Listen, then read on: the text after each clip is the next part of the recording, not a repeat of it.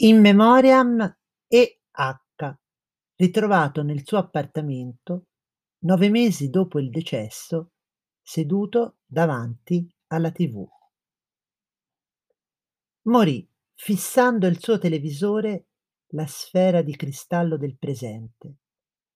Guardava il niente e ne vedeva il cuore, cercava il cuore e non vedeva niente. Chi sfidò il lezzo del buio malfermo si accorse che veniva dall'illeso, non dal morto, ma dal morente schermo, non dal corpo, bensì dal video acceso. Carogna divorata dagli insetti, il monitor finisce e brilla breve, senza più palinsesti e albaperetti. La sua vita larvale svanì, lieve. Call, quiz, clip, news, spot, film, blob, flash, scoop e T. Circonfusa di niente, effetto neve. Per interposta decomposizione, transfert, Pasqua del video, Eucaristia, la parodia della risurrezione ebbe la forma di telepatia. Fu una morte mimetica, vicaria, e l'animula vagula, farfalla luminosa del pixel volò in aria, blandula bolla che ritorna a galla.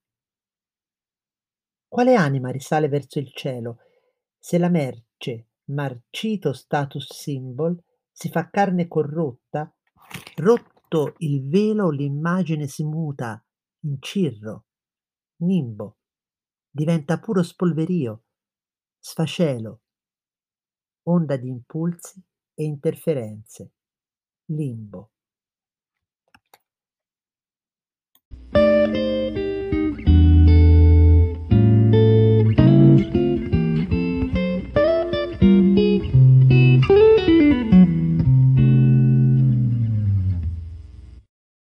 Eh, questi due sonetti del poeta contemporaneo Valerio Magrelli, nato nel 1957, eh, attualmente docente di letteratura francese presso l'Università di Cassino.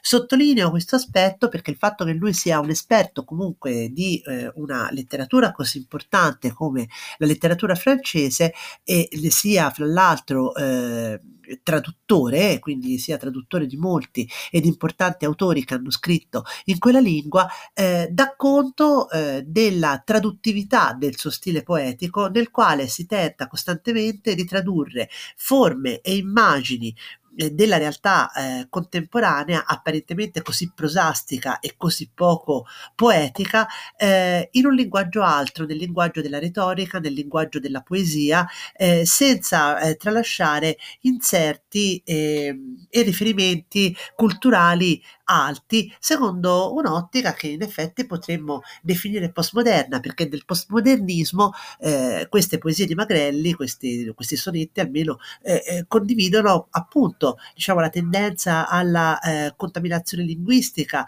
eh, al pastiche de, delle delle forme al eh, citazionismo eh, retorico. Allora, qual è il pretesto di questi due sonetti? Il pretesto fatto di cronaca, uno spettatore che è morto davanti al suo televisore e che è stato drammaticamente ritrovato dopo nove mesi. Però chi veramente muore non è tanto lo spettatore, ma è eh, il televisore, perché il, televis- il, televisore, questa sorta di eh, espressione di vita eh, virtuale dove eh, immagini eh, completamente eh, disincarnate si alternano di fronte alla visione degli spettatori preda la compulsione da zapping, ecco, il televisore senza il pubblico eh, fondamentalmente defunge, muore e la vera decomposizione è la decomposizione di questo niente nel quale si è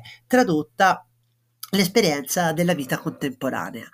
Allora, eh, è morto fissando il suo televisore che rappresenta in qualche modo la sfera di cristallo del presente, cioè quello in cui noi ci sforziamo di leggere e di interpretare il nostro presente e volendo anche il nostro futuro. Lo spettatore guardava il niente perché alla fine quello che si sussegue nello schermo televisivo non sono altro che immagini prive di consistenza e di eh, effettiva realtà e vedeva il cuore di questo niente, al tempo stesso cercava il cuore, ovvero sia cercava eh, una qualche forma o espressione di autenticità e in effetti non vedeva niente. Chi entrando nell'appartamento sfidò, sfidò il lezzo, la puzza, eh, eh, in quel buio malfermo perché vagamente illuminato dal tremolio dello schermo, si accorse che in effetti l'odore di decomposizione non eh, proveniva dal morto, ma casomai da ciò che apparentemente era illeso perché eh, meccanico, cioè eh, il televisore. Proveniva cioè dallo schermo morente, dallo schermo agonizzante, non tanto dal corpo, ma dal video che era rimasto acceso, perché questo video si era trasformato in una sorta di carogna dirova- divorata da insetti elettronici. Insetti elettronici sono i puntolini che praticamente riempiono lo schermo eh, quando non si trasmette eh, più nulla. Come una sorta di cicala elettrica, il monitor frili- finisce, brilla breve, non ci sono più i palinsesti, cioè la programmazione televisiva, non ci sono più le alba parietti, dove alba parietti, qui scritto tutta una parola, sta a significare... Eh, la lunga eh, processione di eh, personaggi televisivi più o meno eh, insignificanti oppure caratterizzati da una celebrità eh, effimera, effimera. Eh, la vita larvale di larva, di fantasma, di eh, immagine puramente virtuale del televisore svanì lieve e svanisce insieme a questa vita larvale eh, eh, eh, i gol, le quiz, clip, news, spot, film, blob, flash, scoop, ET, qui c'è uh, un voluto accumulo che rimanda fra l'altro ad uno stilema petrarchesco, però eh, al tempo stesso si vuole far vedere quanto è assurda diciamo, questo susseguirsi sullo schermo di immagini eh, irrelate, cioè non eh, collegate fra di loro e decontestualizzate. E quindi questa vita larvale circondata dal niente, no? Eh, sparisce lievemente eh, nell'effetto neve. L'effetto neve è quel eh, particolare effetto che si vede sullo schermo quando non si trasmette niente e tutto si ricopre di eh, puntolini. Nel secondo sonetto si va avanti, no? Eh, in realtà diciamo così, la morte del televisore è, è stata, diciamo così, eh, vissuta per interposta persona dallo spettatore che è effettivamente morto. Si è effettuato una specie di, traspe- di transfert di Pasqua del video di Eucaristia. L'Eucaristia rimanda all'incarnazione. È come se in qualche modo il video si fosse incarnato nell'uomo e in lui, attraverso lui, fosse eh, morto. E questa sorta di parodia di, resurrezio- di morte e di resurrezione ha avuto la forma di telepatia, quindi si gioca qui con eh, il nome stesso di televisore, ma telepatia significa eh, etimologicamente soffrire, patire a distanza.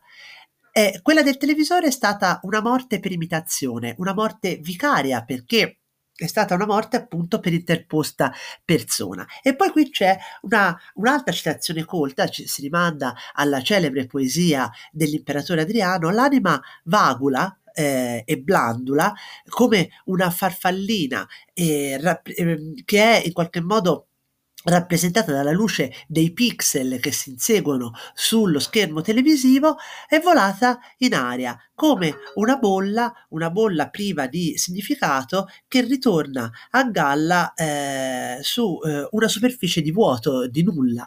Eh, ma qual è l'anima che effettivamente è risalita verso il cielo? Allora, eh, tutte le immagini che si eh, susseguono sulla televisione rimandano alla eh, merce, va bene? Alla merce. La merce non è altro che uno status symbol corrotto e marcito. Eh, se la merce, morendo nell'immagine televisiva, diventa e si mostra per quello che è, cioè una sorta di carnalità in putrefazione, una volta che si è rotto il velo della finzione, l'immagine non fa altro che mutarsi in qualche cosa di etereo, impalpabile, insignificante, in cirro nimbo, sono nuvole, diventa un puro e semplice spolverio, diventa uno sfacelo, un'onda insignificante e vacua fatta da impulsi e da interferenze e vola in una sorta di limbo dove eh, non è niente, non è più né immagine né realtà.